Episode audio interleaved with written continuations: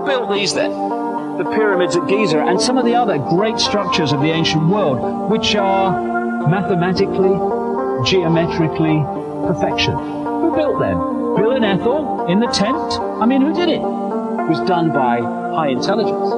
No one knows where they came from.